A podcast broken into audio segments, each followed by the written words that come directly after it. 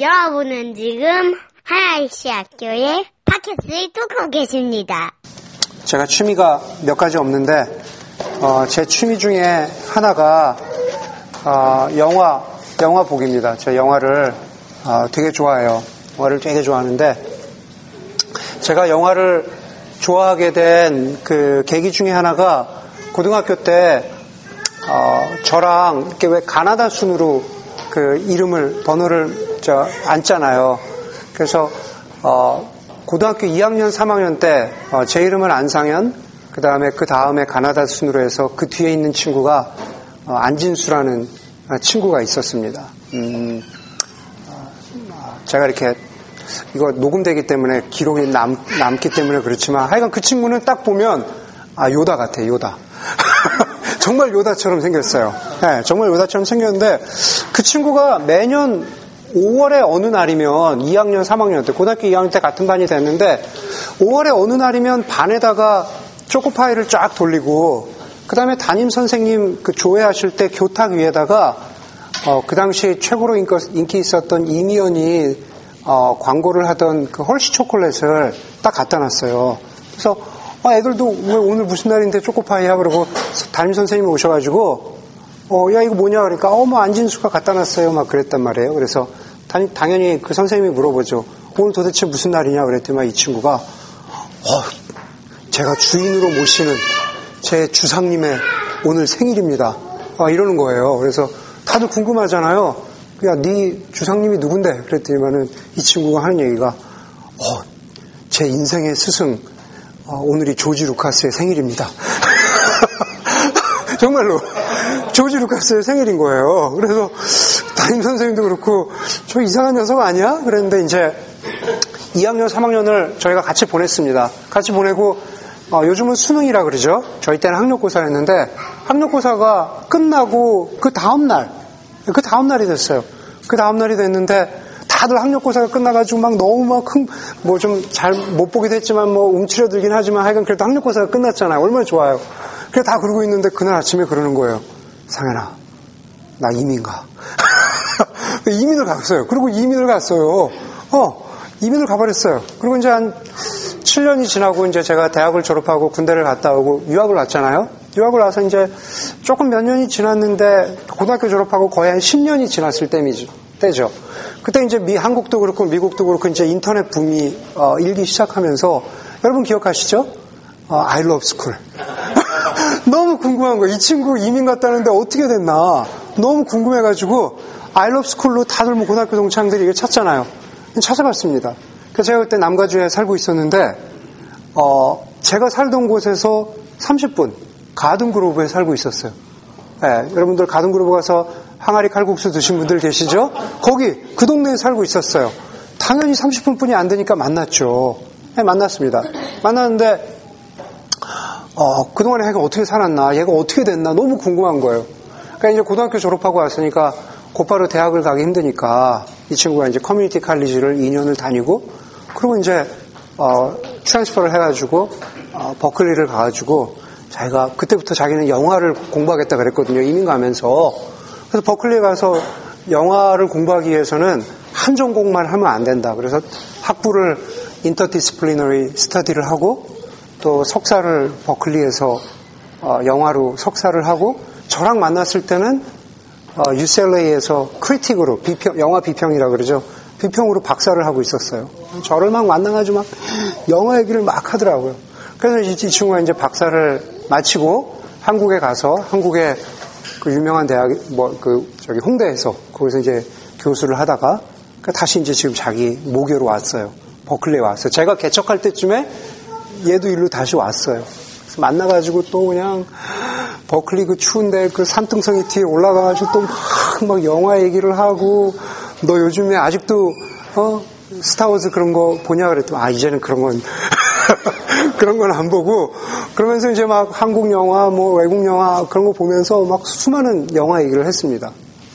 저에게 아, 영화의 세계가 이런 거구나라는 그 눈을 뜨게 해준 그런 친구예요. 그래서 제가 이 친구의 영향을 받아서 뭔가 어, 대학 때도 이렇게 비디오 동네 비디오 가게 가서 영화를 빌려 볼 때 어, 이쪽에 막 그런 거 있잖아요. 막 누구나 다 보는 영화. 막 어, 폭력적인 것도 있고 액션도 있고 선정적인 것도 있고 막 이런 거 있는데 괜히 이쪽으로 가면 안 될 것 같은 거야.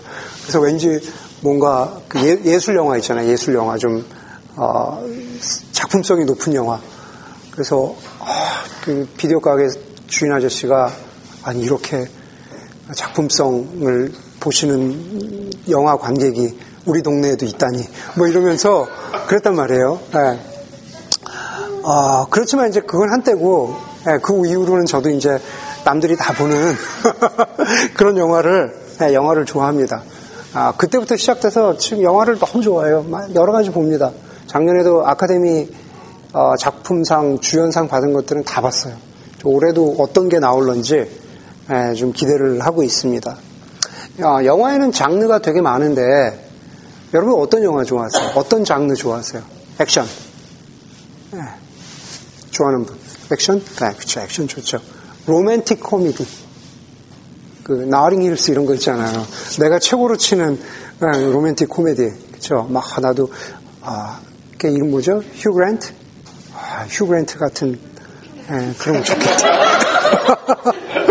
여자들은 다, 어? 여자들은 다, 네, 그 줄리아 로버츠처럼 제가 얘기했죠. 줄리아 로버츠 직접 본 적이 있다고. 예, 예. 또 혹시 공포 영화 좋아하는 분?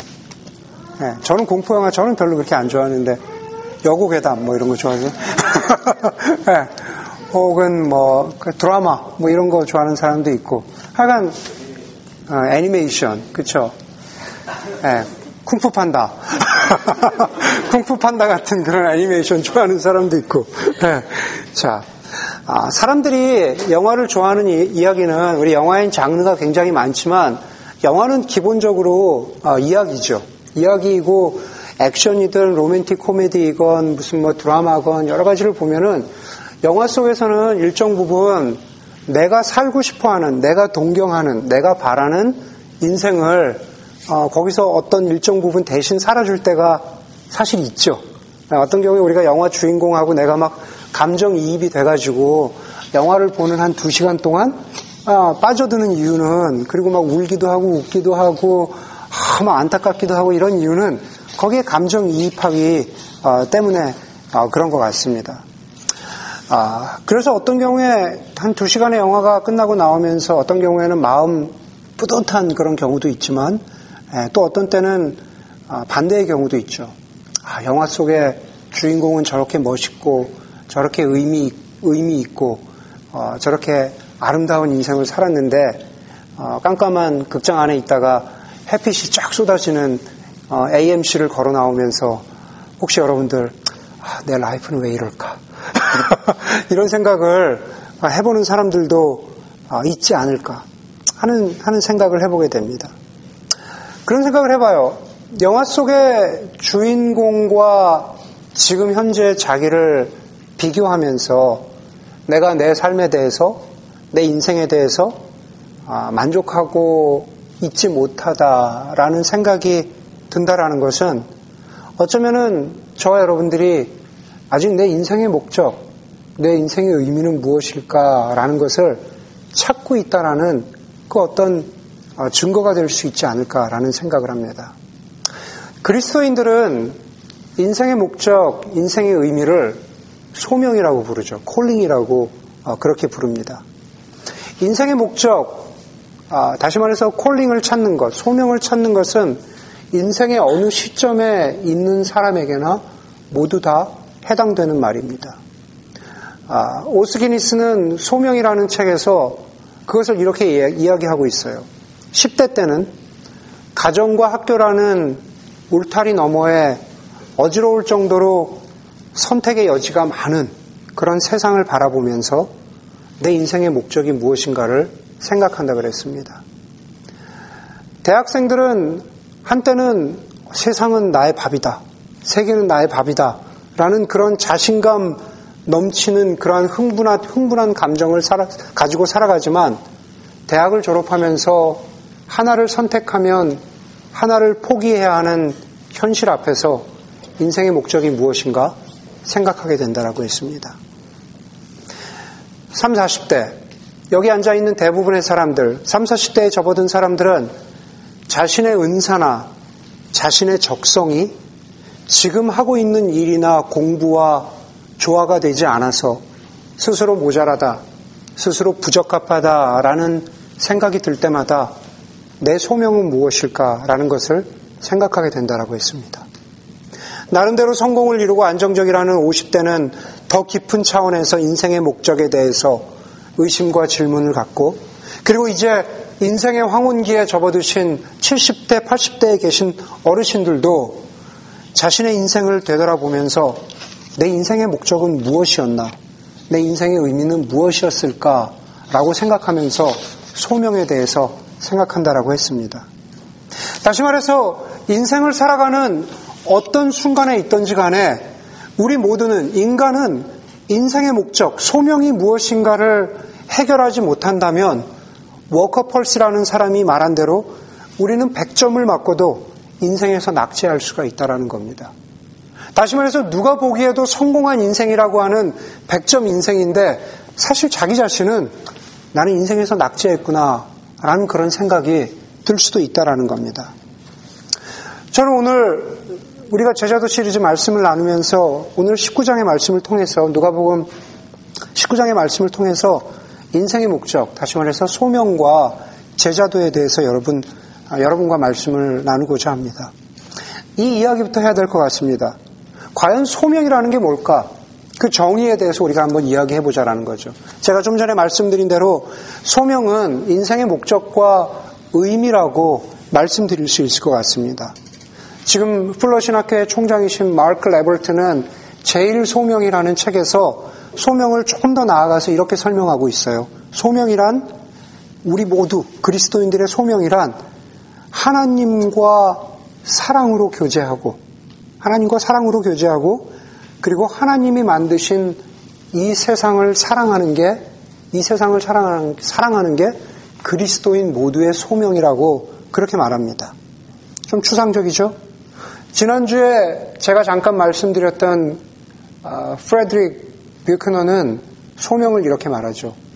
나의 가장 큰 기쁨과 세상의 가장 큰 필요가 만나는 곳. 그곳이 바로 소명이라 고 그랬어요.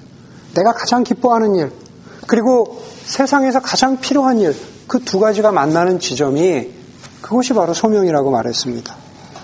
이런 모든 소명에 관한 정의들 가운데 여전히 제가 가장 좋아하는 아, 소명의 정의는 제가 가장 존경하는 유진 피러슨께서 내려주신 정의입니다. 영어로 소명이라는 말, vocation이라는 말은 라틴어의 부르다라는 vocare라는 그러한 단어에서 왔다고 합니다.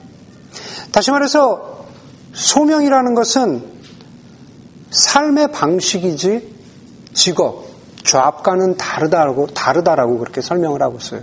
소명은 삶의 방식이라는 거예요. lifestyle이라는 거죠. 여러분, 직업이라는 것은 유진 피터슨 목사님의 설명에 따르면 직업이라는 것은 그냥 우리에게 할당된 일이라는 겁니다. 우리가 해야 되는 일이라는 거죠. 그 할당된 일을 마치고 나면 직업도 끝나고 우리는 다시 새로운 일을 찾아야 할 때가 많다라 그랬습니다. 반면에 소명은 훨씬 포괄적이라는 거죠. 가장 중요한 것은 유진 피터슨 목사님의 설명에서 저에게 가장 의미 있게 다가오는 것은 아마 이, 이 definition에 대해서 몇몇 분들은 이제 예배 끝나고 나면 과연 그런가요? 이렇게 질문을 할 사람들이 있을 거라는 거 제가 벌써 감이 오는데, 예. 그러나 가장 중요한 건 뭐냐면은 소명이라는 것은 삶의 방식이라는 겁니다. 삶의 방식이 가장 이상적으로는 삶의 방식이 직업과 내가 하고 있는 일과 나에게 할당된 일과 내 삶의 방식이 함께 갈 수 있다면 가장 이상적이겠죠. 그렇죠? 그러나 그렇지 않을 때도 있다라는 겁니다. 아, 소명은 삶의 방식이라는 거, 겁니다. 그 definition을 가지고 오늘 누가복음에서 얘기하는 과연 소명과 제자의 삶은 무엇을 우리에게 말씀해 주고 있는지 한 가지씩 우리가 살펴보기를 원합니다. 첫 번째로 오늘 누가복음 19장의 사건을 통해서 우리에게 말씀해 주고 있는 것은 뭐냐면 소명의 출발은 소명의 출발, 부르심의 출발은 예수 그리스도로부터 비롯돼야 된다라는 거죠. 소명의 출발은 예수 그리스도로부터 비롯돼야 된다라는 겁니다. 오늘 본문은 예수님께서 예루살렘으로 입성하시는 장면으로 시작됩니다. 예루살 예수님께서 공생애를 하시는 동안 몇 번 갈릴리에서 예루살렘을 왔다 갔다 하신 적이 있었어요. 그런데 오늘 누가복음 19장에서는 이제 마지막으로 예수님께서 예루살렘 성문 안으로 들어가시는 겁니다. 이제 들어가시면은 거기서 재판 받으시고 그리고 골고다 언덕에서 십자가에 달려 돌아가시는 마지막 예루살렘 입성 장면입니다. 자, 그런데 그 장면에서 이렇게 시작을 하고 있죠. 28절 시작을 이렇게 말합니다. 예수님께서 이 말씀을 하시고 앞장서서 걸으시며 예루살렘으로 올라가고 계셨다. 지금 그, 그 이야기를 하고 있는 겁니다. 그런데 이제 예수님께서 예루살렘에 들어가시면서 오늘 우리가 읽은 대로 타고 들어가실 나귀가 필요했어요. 저 나귀가 필요했습니다. 그래서 예루살렘 가까이 가셨을 때 제자들을 제자들 중에 둘을 보내서 내가 타고 들어갈 나귀를 끌고 오라고 말씀하십니다. 30절에 보니까는 맞은 쪽 마을로 가거라. 거기에 들어가면은 아직 아무도 타본 적이 없는 아무도 타본 적이 없는 새끼 나귀 한 마리가 매어 있을 것이다. 그것을 풀어서 끌고 오너라. 그렇게 말씀하고 있습니다.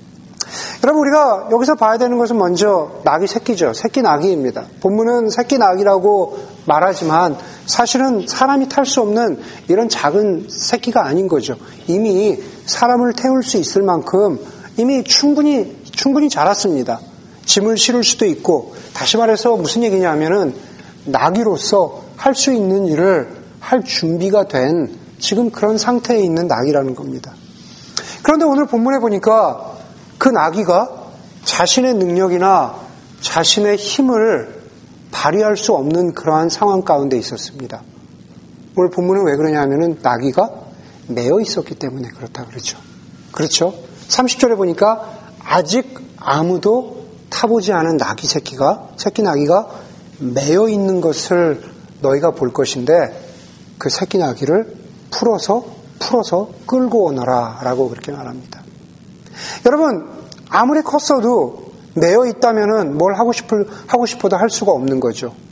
그 새끼 나귀는 우리가 상상을 해보자면은 매어 있었기 때문에 움직이고 싶어도 자기를 묶고 있었던 줄이 허락하는 그 반경 안에서만 그 안에서만 움직일 수 있었던 그런 그런 상황이었습니다. 나귀의 상황이었습니다. 어찌 이 본문을 가지고 우리가 좀 더 상상을 해보고 묵상을 해보면은 이런 상상도 이런 묵상도 가능합니다. 매여 있는 것도 서러운데 더 서러운 것은 이 나귀 주인이 나귀가 이만큼 자라나서 이런 일을 할 수 있구나 라는 다 자란 나귀구나 라는 것을 이 나귀 주인도 알지 못했다라는 겁니다. 33절에 보니까는 제자들이 가서 그들이 새끼 나귀를 푸는데 그 주인들이 그들에게 말하였습니다. 왜 그 새끼 나귀를 풀어갑니까? 그렇게 말합니다. 두 가지 해석이 가능하죠. 왜 남의 어, 나귀를 왜 허락도 없이 풀어갑니까? 라는 그런 해석이 첫 번째로 가능하고 그리고 두 번째로는 어, 아직 그 정도는 아닐 텐데요. 아직 그만큼 충분히 잘하지 않았어요. 감히 사람을 태우다니요. 짐을 싣다니요. 그 정도는 아직 안 됐습니다. 라고 하는 그러한 추측도 가능합니다. 그렇죠? 바로 그런 새끼 나귀의 상태에 있었는데 나귀의 입장에서 보자면 어느 날 어느 두 사람이 오더니 자기 주인에게 자기를 풀어가겠다고 말합니다. 어, 제가 나귀면 되게 좋았을 것 같아요. 야, 드디어 내가 풀리는구나.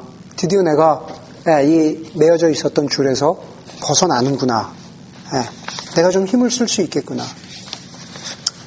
여러분, 비록 제자 두 사람이 가서 나귀를 풀어가지만, 그렇지만, 어, 정작 나귀를 풀어오라고 하신 분이 누구십니까? 예수 그리스도시죠. 예수 그리스도께서 이 제자들에게 명령하셔서 나귀를 풀어오라고 하셨습니다. 말씀을 묵상하면서 우리가 예수 그리스도를 몰랐을 때, 예, 우리가 예수 그리스도 안에서 인생의 소명이나 의미를 찾지 못했을 때, 어디로 가야 할지 모를 때, 어, 나는 어떤 의미와 어떤 목적을 가지고 추구하며 살아야, 살아야 하는가, 아, 공부도 이만큼 했고, 능력도 이만큼 되고, 경력도 이만큼 되고, 예. 그런데 그냥 겨우겨우 살고 있을 때는 어쩌면은 본문에 나오는 새끼 나귀와 같은 인생이 사람의 인생이 아닐까라는 생각을 해보게 됩니다. 나귀처럼 묶여 있고 나귀처럼 매어, 있는 인생이라는 거죠. 그런데 매었던 나귀를 풀어주셨던 예수님께서 말씀으로 풀어주셨던 예수님께서 똑같이 우리에게도 그러실 수 있다라는 거죠. 다시 말해서 우리의 인생의 소명의 출발은 예수 그리스도라는 사실은 우리로 하여금 인생의 목적과 의미를 찾아가도록 우리를 풀어주시고 이끌어주시는 분은 바로 예수 그리스도라는 사실입니다. 그것이 바로 우리의 인생의 소명의 출발점이 예수 그리스도로부터 비롯되어야 된다는 말입니다. 아까 마크 레벌튼이 이야기한 인생의 소명은 우리가 사랑으로 하나님과 교제하고 하나님이 만드신 세상을 사랑하는 것이다. 굉장히 추상적이지만 사실은 그것을 오스 그니스는 1차적인 소명이라고 그랬습니다. 우리 그리스도인들은 모두 다 1차적인 소명과 2차적인 소명이 있다 그랬어요. 첫 번째, first dimension, 1차, 1차적인 소명은 뭐냐 하면은 바로 우리를 그리스도인으로 불러 주셨다라는 겁니다. 우리 모두를 하나님의 자녀로 삼아 주시고 거기서 한 발짝 더 나가서 하나님과 교제하고 그리고 하나님이 만드신 세상을 사랑하도록 하신 게 1차적인 소명이라는 겁니다. 2차적인 소명이라는 것은 어떤 사람은 엔지니어로, 어떤 사람은 화가로, 어떤 사람은 음악가로, 어떤 사람은 주부로 그렇게 우리의 삶을 불러주셨는데 각자 삶 가운데 가지고 있는 그 특별한 자신의 어떤 일, 그것이 2차적인 소명이라는 거죠. 그 2차적인 소명은 다 다르지만 그럼에도 불구하고 그 2차적인 소명은 바로 1차적인 소명에 바탕을 두고 있다라는 거죠. 그것은 뭡니까? 바로 내가 어떤 타이틀로 살아가지만 중요한 것은 하나님과 사랑으로 교제하고 내가 엔지니어로 살아가더라도 그렇죠? 내가 엔지니어로 살아가더라도 하나님이 만드시고 창조하신 이 세상을 하나님이 사랑하신 것처럼 사랑하는 것. 그 방식이 어떻게 돼야 될지는 저는 몰라요. 저는 목사기 때문에 엔지니어가 어떤 방식으로 이 세상을 사랑해야, 사랑해야 될지는 모릅니다. 그러나 분명한 것은 그런 소명을 주셨다라는 거죠. 우리의 소명이 예수 그리스도로부터 시작해야 된다는 것은 바로 1차적인 소명을 말하고 있는 겁니다. 예. 우리의 인생의 의미가 예수 그리스도로부터 시작해야 된다는 거죠. 여러분, 3, 40대 나의 적성이나 나의 은사가 나의 공부한 것이 지금 내가 하고 있는 일과 맞지 않는다고 여겨진다면 그래서 인생의 목적과 인생의 의미가 흔들리는 것 같다고 여겨진다면 바로 그 순간에 우리가 해야 될 것은 다른 것이 아니라 예수 그리스도 앞에 서는 일이죠. 하나님이 우리를 예전에 묶어주셨던 우리를 풀어주셨던 것처럼 지금 다시 매여 있는 것처럼 여겨진다면 다시 하나님 앞에 서서 하나님 내가 내 인생의 목적은 의미는 무엇입니까? 진지하게 질문하고 고민하고 도움을 찾아가는 그러한 노력이 있어야 한다라는 겁니다. 혹여나 여러분들 가운데 혹여나 여러분들 가운데 아직 아직 예수 그리스도를 구주와 주인으로 영접하지 않은 사람들이 있다면 다시 말해서 새끼 나기처럼 한 번도 풀린 적이 없다고 여겨지는 사람이 있다면 그런 사람도 마찬가지입니다.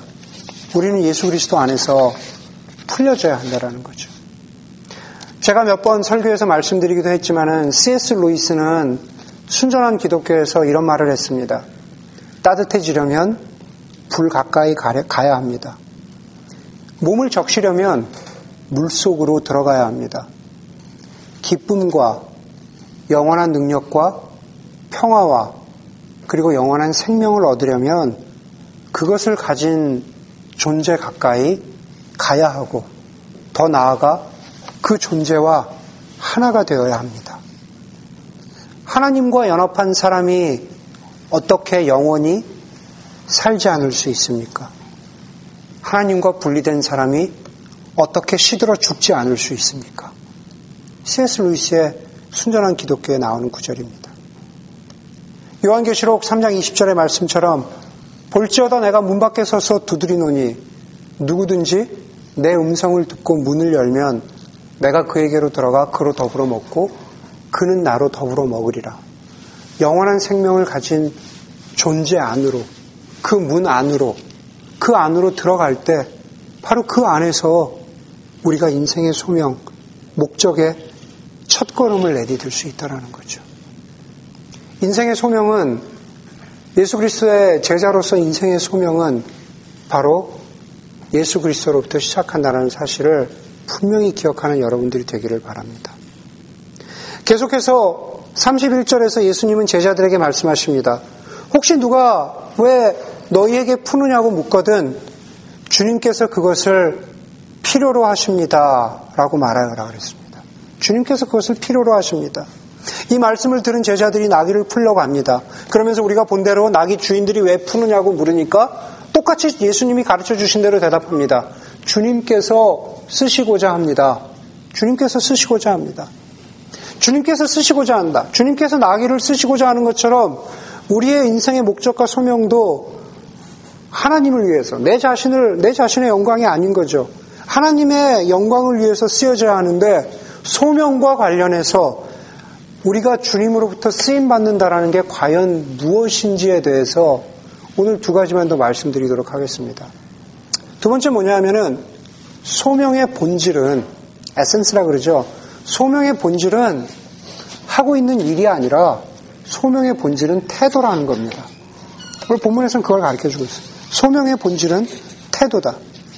32절부터 함께 보도록 하겠습니다. 32절에 보니까는 보내심을 받은 사람이 가서 보니 예수께서 그들에게 말씀하신 그대로였다.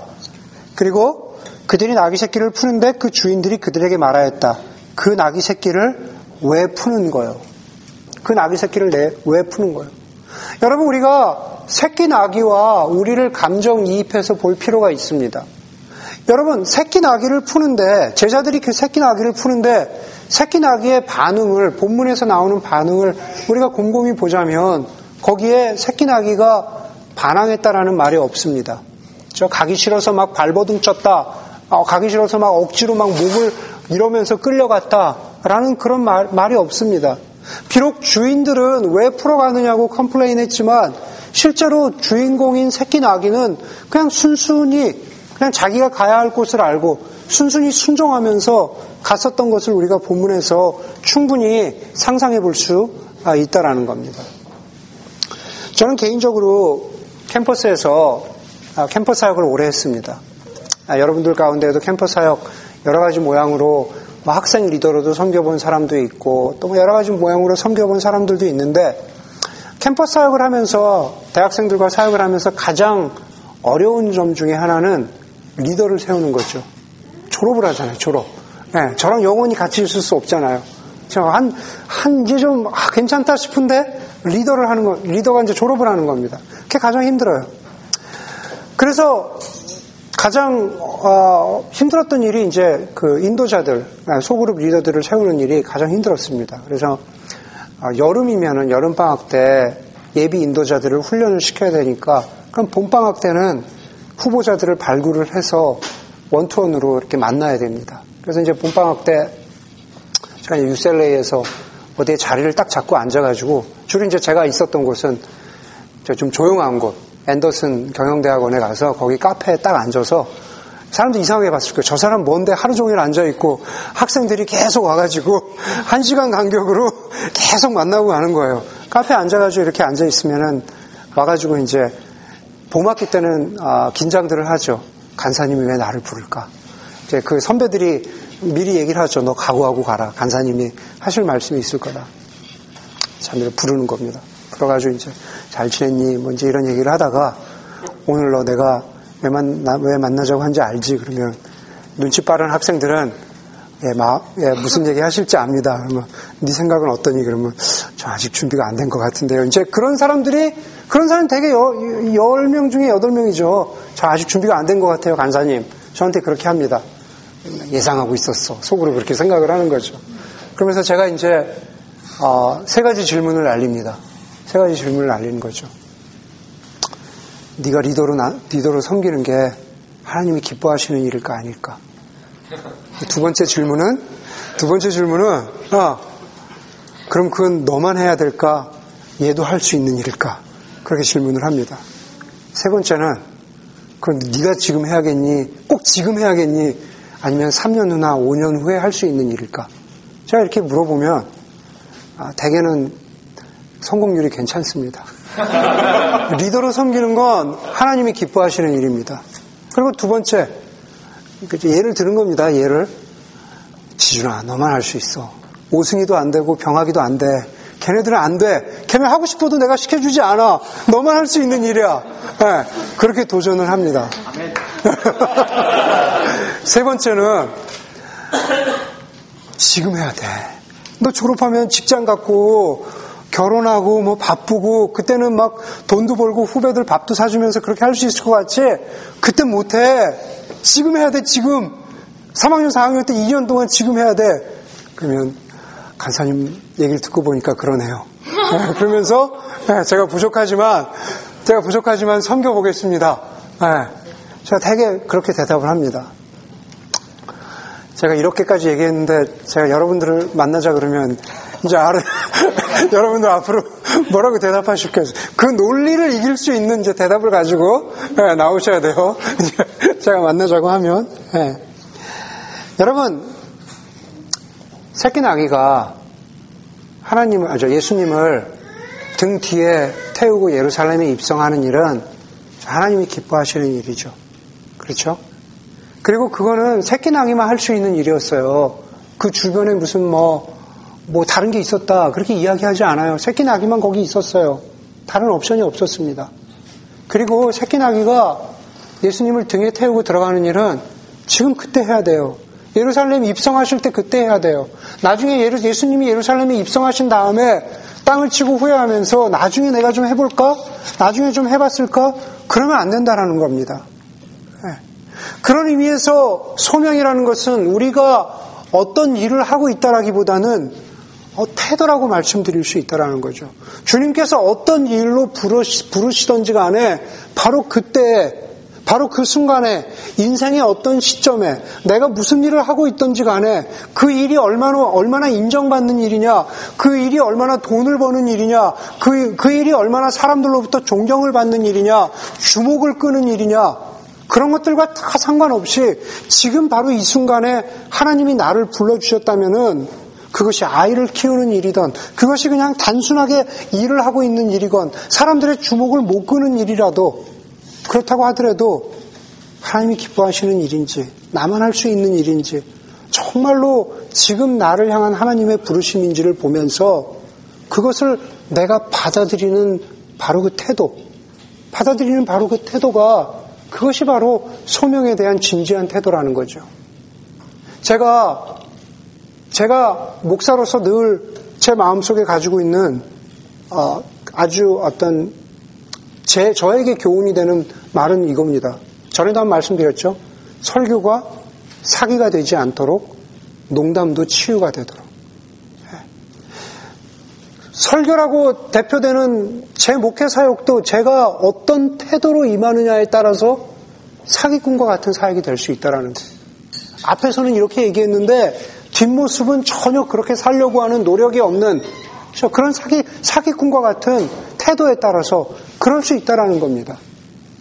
여러분들의 한마디 다른 사람을 향한 한마디 격려의 말, 다른 사람을 향한 한마디 농담들, 여러분들은 큰 의미를 두지 않고 거기에 어떤 막 대단한 사명은 아니었을지라도 여러분들이 하는 그 말 한마디가 행동 하나가 예, 사람을 살리는 치유의 말이 되고 치유의 행동이 될 수 있다는 거죠.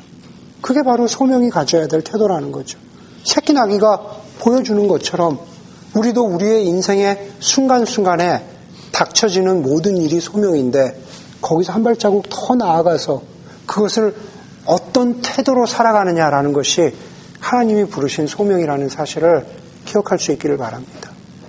한 가지는 더 나아가서 마지막으로 오늘 여러분들과 나누고자 하는 건 소명이라는 것은 영어로 faithfulness, 신실함이라는 거죠. 영어로 faithfulness, 신실함. 1989년에 애플이 되게 경영의 어려움을 겪은 적이 있었습니다. 89년에. 그래서 그 당시에 애플의 잡스가 예, 아, 회사가 어려워지니까는 해결 방안을 생각을 했는데 그 해결 방안이 뭐였냐면은 최고의 CEO를 모셔오자 이거였어요. 그 당시 미국의 최고, 최고의 CEO를 모셔오자. 그래서 뽑은 CEO가 후보가 펩시의 존 스컬리였습니다. 그 당시 펩시의 본사가 어, 뉴욕에 있었대요. 그래서 여기 실리콘밸리에서 뉴욕으로 왔다 갔다 하면서 이제 존 스컬리와 이야기를 하는 겁니다. 존 스컬리는 자기가 지금 잘하고 있는 CEO인데 여기에 망해가는 회사에 올 이유가 없는 겁니다. 그래서 1989년, 이제 그럼 거의 30년 돼 가는 거죠. 그 당시 1989년의 기준으로는 말이 안 되는, 정말로 그 당시 기준으로는 이거는 말이 안 되는 제안을 했다 그래요. 존 스컬리가 어떤 제안을 했냐면, 내가 잘 되는 회사에서 안 되는 회사로 옮겨가니까 옮기는 조건으로 연봉이 100만 불. 옮기는 조건으로 100만 불, 그 다음에 연봉이 100만 불, 그 다음에 내가 가서 잘 된다는 보장이 없으니까 회사를 경영하다가 안 돼서 나가게 되더라도 나가는 사인업 보너스, 나가는 조건 100만 불. 그래서 그 300만 불을 네, 지금 일시불로 주면, 네, 지금 주면, 네, 그러면 내가 옮겨가겠다. 그랬다라는 거예요. 그, 그 당시로는 그게 너무 파격적인 제안이라 말이 안 됐는데 잡스가 오케이 했다는 거죠. 300만 불 줄 테니까 네, 와라. 네. 당연히 counter offer를 했으니까는 와야죠. 예스하고 와야 되는데 존 스컬리가 주저주저 했다라는 거죠. 네. 그랬더니만은 그 잡스가 그 유명한 말 한마디를 했다 그러죠. 어, 너는 평생 설탕물이나 팔다가 죽을래. 세상을 변화시킬 기회를 잡을래. 그랬다는 거예요. 네. 너는 평생 그냥 설탕물이나 펩시에서 설탕물이나 팔다가 죽을래? 아니면 세상을 변화시킬 기회를 잡을래? 나중에 이제 존 스컬리가 왔죠. 네, 애플로 왔습니다. 그러면서 아 그때 그 한마디가 쇠망치로 나를 치는 것 같은 그러한 충격적인 말이어서 어, 내가 왔다라고 그렇게 뭐 회고록에 그렇게 썼다 그래요. 잘 아는 대로 존 스컬리가 와서도 회사는 잘 안 됐죠? 네, 안된 걸로 알아요. 네, 안 됐습니다. 네. 먹튀였는지 뭔지 모르겠지만 하여간, 하여간 안 됐어요. 안 됐어요. 네. 여러분 중요한 건 뭐냐면은 뭐 존 스컬리, 스티브 잡스 얘기를 하려는 게 아니라 잡스가 스컬리에 한 얘기는 당신의 능력에 맞춰서 그것을 maximize 할 수 있는 경영학으로는 maximize라고 할 수 있겠지만은 크리스천들은 그것을 갖다가 신실함인 거죠. 신실함. faithfulness. 그렇게 할 수 있는 그 도전 앞에서 그 challenge 앞에서 어떻게 반응하겠느냐라는 겁니다. 35절에 보니까는 제자들이 그 새끼 나귀를 예수님께 끌고 왔을 때 그리고 거기다가 자기들의 옷을 나귀 등에 걸쳐놓고 예수를 올라타시게 하고 예루살렘 성으로 들어가게 했다라고 했습니다. 거기 본문에 보니까는 나귀는 새끼 나귀는 자기의 능력 이상의 욕심을 부리지 않아요. 예수님을 등에 태웠는데 자리가 좀 남아가지고 거기다가 베드로도 태웠다. 또 자리가 남아서 뭐 짐도 실었다. 그렇게 얘기하지 않아요. 그냥 새끼 나귀는 예수님을 태우고 그냥 예루살렘 안으로 들어가는 입성하는 일에 최선을 다했다라고 성경은 그렇게 말하고 있습니다. 성경을 보면은 우리가 이야기하는 흔히 이야기하는 믿음의 선배들은 소명이라는 것을 faithfulness, 신실함, 자기에게 주어진 일에 대해서 하나님이 주신 그것으로 알고 신실함으로 살아갔던 사람이라는 거죠. 여러분 모세는 자신의 소명에 신실해서 자신의 소명에 충실해서 이스라엘 백성들을 애굽에서 이끌어내서 광야를 통과하도록 했습니다. 비록 가나안에는 들어가지 못했지만 광야를 이끌어 나오는 광야 세월을 지나가도록 하는데 모세는 최선 최선을 다해서 충실하게 살았다라는 겁니다. 세례 요한은 자신의 고백에서 사역의 고백에서 뭐라 그럽니까? 예수님은 흥하여야 하겠고 나는 망하여야 하겠다. 나는 예수님의 신발끈 풀기에도 부족하다. 그러나 내게 맡겨준 선지자적인 사명은 내가 다 하겠다. 신실하겠다. 그렇게 고백하면서 그 일에 최선을 다했던 사람이었습니다. 아니 누구보다도 누구보다도 예수님은 온갖 유혹과 어려움이 있었지만 그럼에도 불구하고 이 땅에 인간으로 그리고 동시에 하나님으로 오신 그 소명을 잊지 않고 이 땅 가운데에서 이 세상을 구원하기, 위, 구원하기 위한 소명에 최선을 다했던 신실했던 분이셨다라는 것을 우리가 볼 수가 있습니다. 여러분들은 가온이가 아멘으로 대답하고 있습니다. 여러분들은 어떤 소명의식에 충실하게 살아가고 있습니까? 여러분들은 여러분들에게 주신 비록 비록 여러분들이 살아가는 살아가는 삶의 모습들이 바쁘죠. 여러분들의 삶의 정황들이 우리 겨자씨에서 만나면 야 저렇게 바쁘게도 사는구나 라면서 바쁘게 살아가고 힘들게 살아가고 있습니다. 예, 그것을 포기하라는 이야기는 아니지만은 그러나 그 가운데에서 우리가 힘들게 살아가지만 그 가운데에서 여러분들에게 주신 소명이 있다라는 겁니다. 어떤 때는 직장이기도 하고 어떤 때는 남편의 일이기도 하고 아내의 일이기도 하고 가정을 돌봐야 하는 부모의 일이기도 하고 또 하나님 나라를 섬겨야 하는 그리스도인의 소명도 분명히 있을 것인데 그 소명들 앞에서 저는 아직 여건이 안 돼서 저는 아직 여유가 안 돼서 분명히 존 스컬리와 같은 그러한 어떤 하나님이 주신 어떤 인생의 목적들이 있는데 그리스도인으로서 채워야 하는 소명들이 있는데 어쩌면 여러분들도 설탕물이나 팔면서 예, 그렇게 인생을 마칠 수가 있다라는 겁니다. 그러나 반대로 하나님이 주신 하나님 나라를 위한 소명에 충실하면서 의미 있게 살아갈 수도 있다라는 거죠.